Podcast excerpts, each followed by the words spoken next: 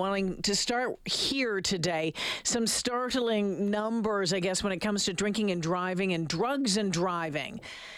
There's been a new survey uh, done for MADD Canada, and it shows that young men aged 18 to 34 continue to have higher than average rates of driving after consuming alcohol, cannabis, or other drugs. Now, the survey was done by Ipsos on behalf of MADD, and it talked to 3,000 Canadians from the legal driving age to the age of 70.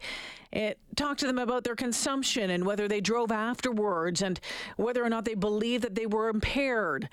Now, the survey didn't show big increases or decreases in overall rates, but that trend of driving after consuming drugs or alcohol in the young male category continues. So, why is that? And, and I'm curious to know at your house, what does it look like when it comes to having conversations about drinking and driving or using cannabis or other drugs and driving? Do you offer up rides? Do you have those conversations? Do you have chats about taking a cab or an Uber? The other part has cannabis become a part of that conversation as well? Let me know at 780-496-0063. Eric Dumschat is MADD Canada's legal director and Eric joins me this afternoon. Welcome to the show, Eric. Thank you for having me. All right, let's get into this. Um, when you take a look at those numbers, and it shows that that 18 to 34 that continues to have higher than average rates of driving after consuming alcohol, cannabis, or other drugs. Do we know why? What is going on in that segment? Uh, well, unfortunately, it's not surprising that this demographic is as elevated as they are. We know young men, uh, frankly, make poor decisions when it comes to risky behavior. Uh, and part of that is because you know they they're young they see themselves as invincible and they don't think that they are going to be the one in a crash that kills or injures someone or themselves eh, or that they will be caught uh, you know driving impaired uh, we asked uh, people, you know, who admit, admitted to driving while they believed they were impaired uh, from alcohol, from cannabis, from other drugs, and at least for alcohol, and this is mirrored across the other categories as well. Is you know they said, oh, I didn't feel impaired. I thought I could drive uh, carefully. I didn't have far to drive. These persistent myths that we've been trying to fight for years just won't die. So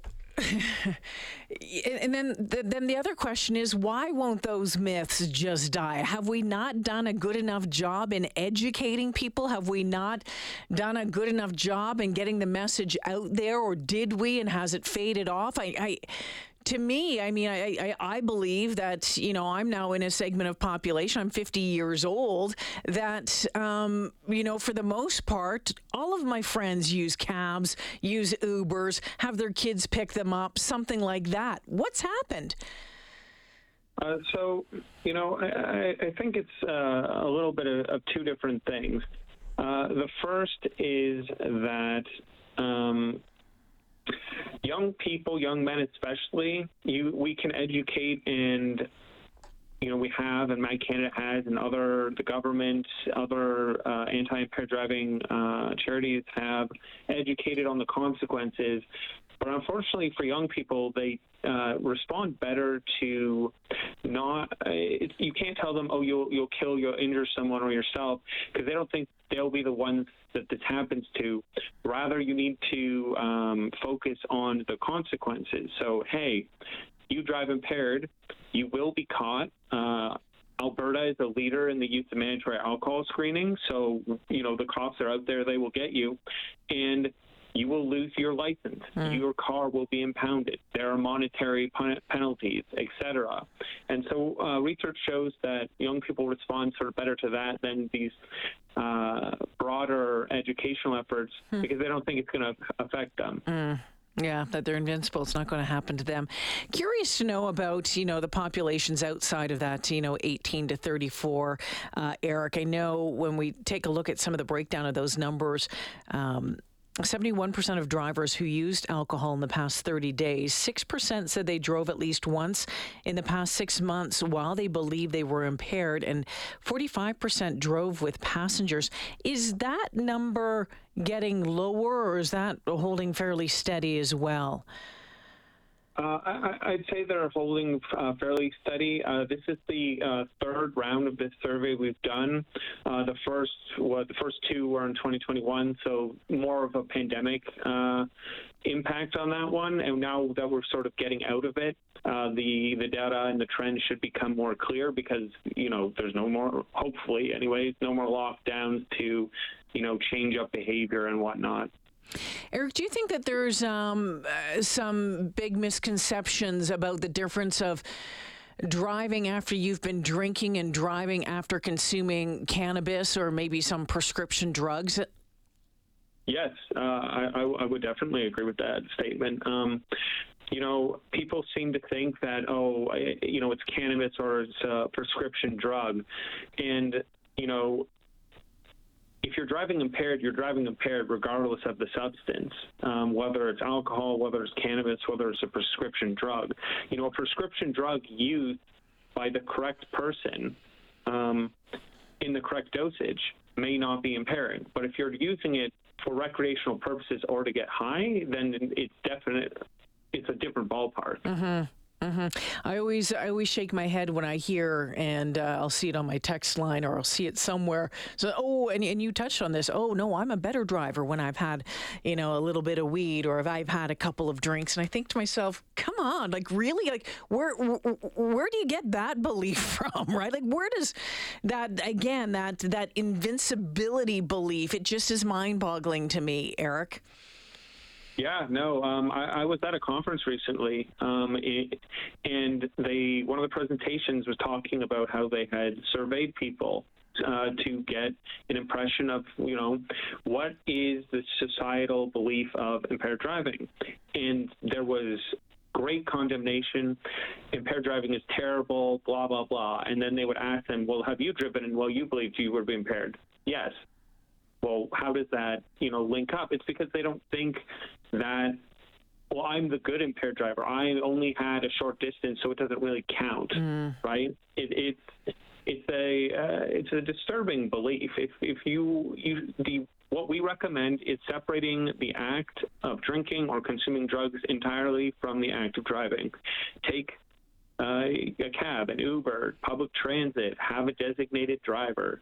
Uh, there are a myriad of different ways in which you can enjoy yourself while also keeping the roads and your fellow Canadians safe.